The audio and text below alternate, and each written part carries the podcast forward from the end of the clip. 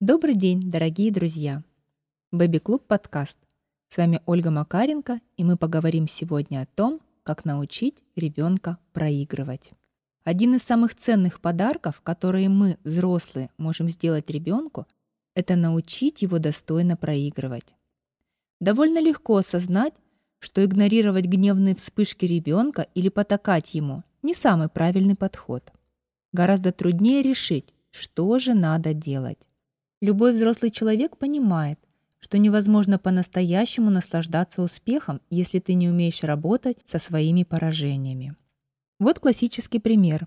Когда физик Томас Эдисон рассказывал о создании электрической лампочки, он говорил примерно так. «Мне пришлось сделать более 700 опытов, но я не считаю, что я 700 раз ошибся. Я 700 раз с успехом доказал, что эти способы не работают». Но одно дело — разумно полагать, будто все, что нас не убивает, делает нас сильнее. А совсем другое — спокойно относиться к неудачам, от которых страдает ребенок.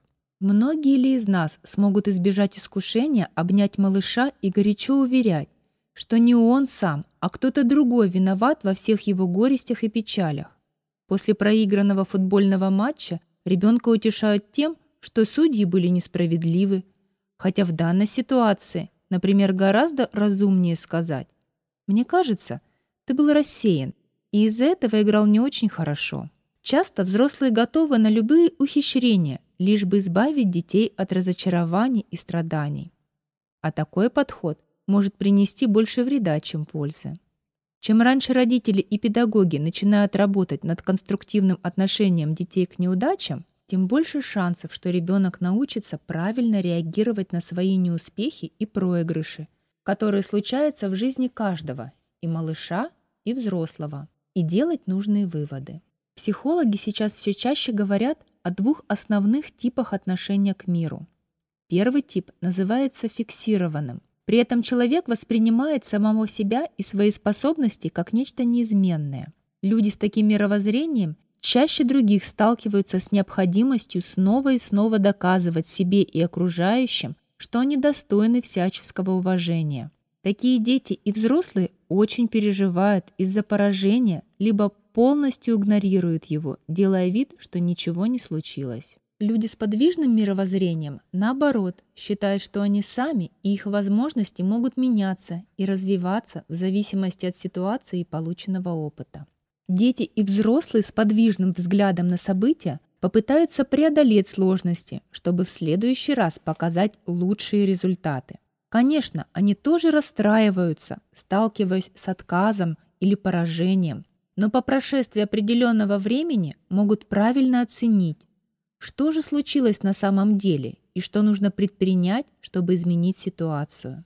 Чтобы помочь ребенку сформировать подвижный взгляд на мир и научить его извлекать уроки из поражений, а затем и превращать их в настоящие победы, прислушайтесь к советам психологов. Хвалите ребенка за то, что достойно похвалы, вне зависимости от того, как справился малыш с тем или иным заданием. С какой оценкой приходит домой школьник. Сосредоточьтесь не на отметке, а на том, что ребенок узнал – что ему было интересно, и на том, где эти знания могут пригодиться. Не пытайтесь переложить неудачу ребенка на плечи кого-то. Говорите с ребенком о том, что такое успех и поражение. Постарайтесь донести до детей, что сам процесс подготовки к какому-то делу достоин уважения, а не только результат. Скажите так. Для меня – Настоящий успех – это когда ты по-настоящему стараешься и делаешь что-то от души и с удовольствием. Расскажите ребенку о случаях своих неудач. Наверняка бывали ситуации, когда вы смогли преодолеть трудности с пользой для себя. Не оставляйте тему неудачи без обсуждения с ребенком. Молчание формирует у ребенка убеждение в том, что случилось нечто настолько ужасное, что об этом нельзя даже говорить. Объясните ему, что все люди когда-нибудь проигрывают. Из этого правила нет исключений. Кого-то не принимают в балетную школу. Кто-то вылетает из соревнований после первого же матча. Кто-то не поступает в гимназию. Это жизнь. Самым конструктивным был бы такой подход.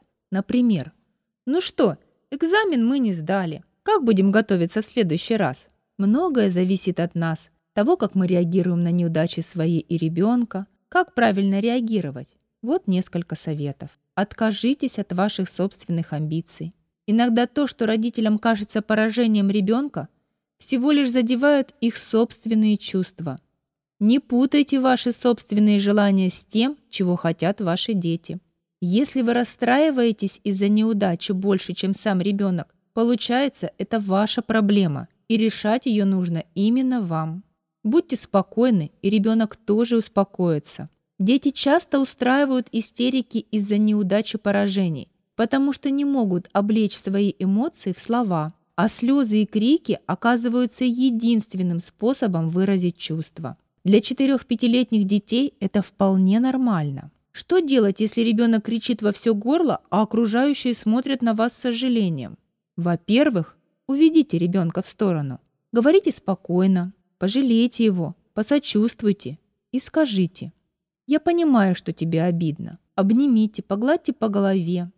Ваша первая задача – успокоить ребенка, а затем уже можно разговаривать с ним о том, что случилось. Самый главный совет Каждый день давайте понять детям, что вы любите их, вне зависимости от их оценок и достижений. Вы любите их просто потому, что они есть, а не потому, что они делают что-то хорошо. С вами был Бэби Клуб подкаст. До новых встреч!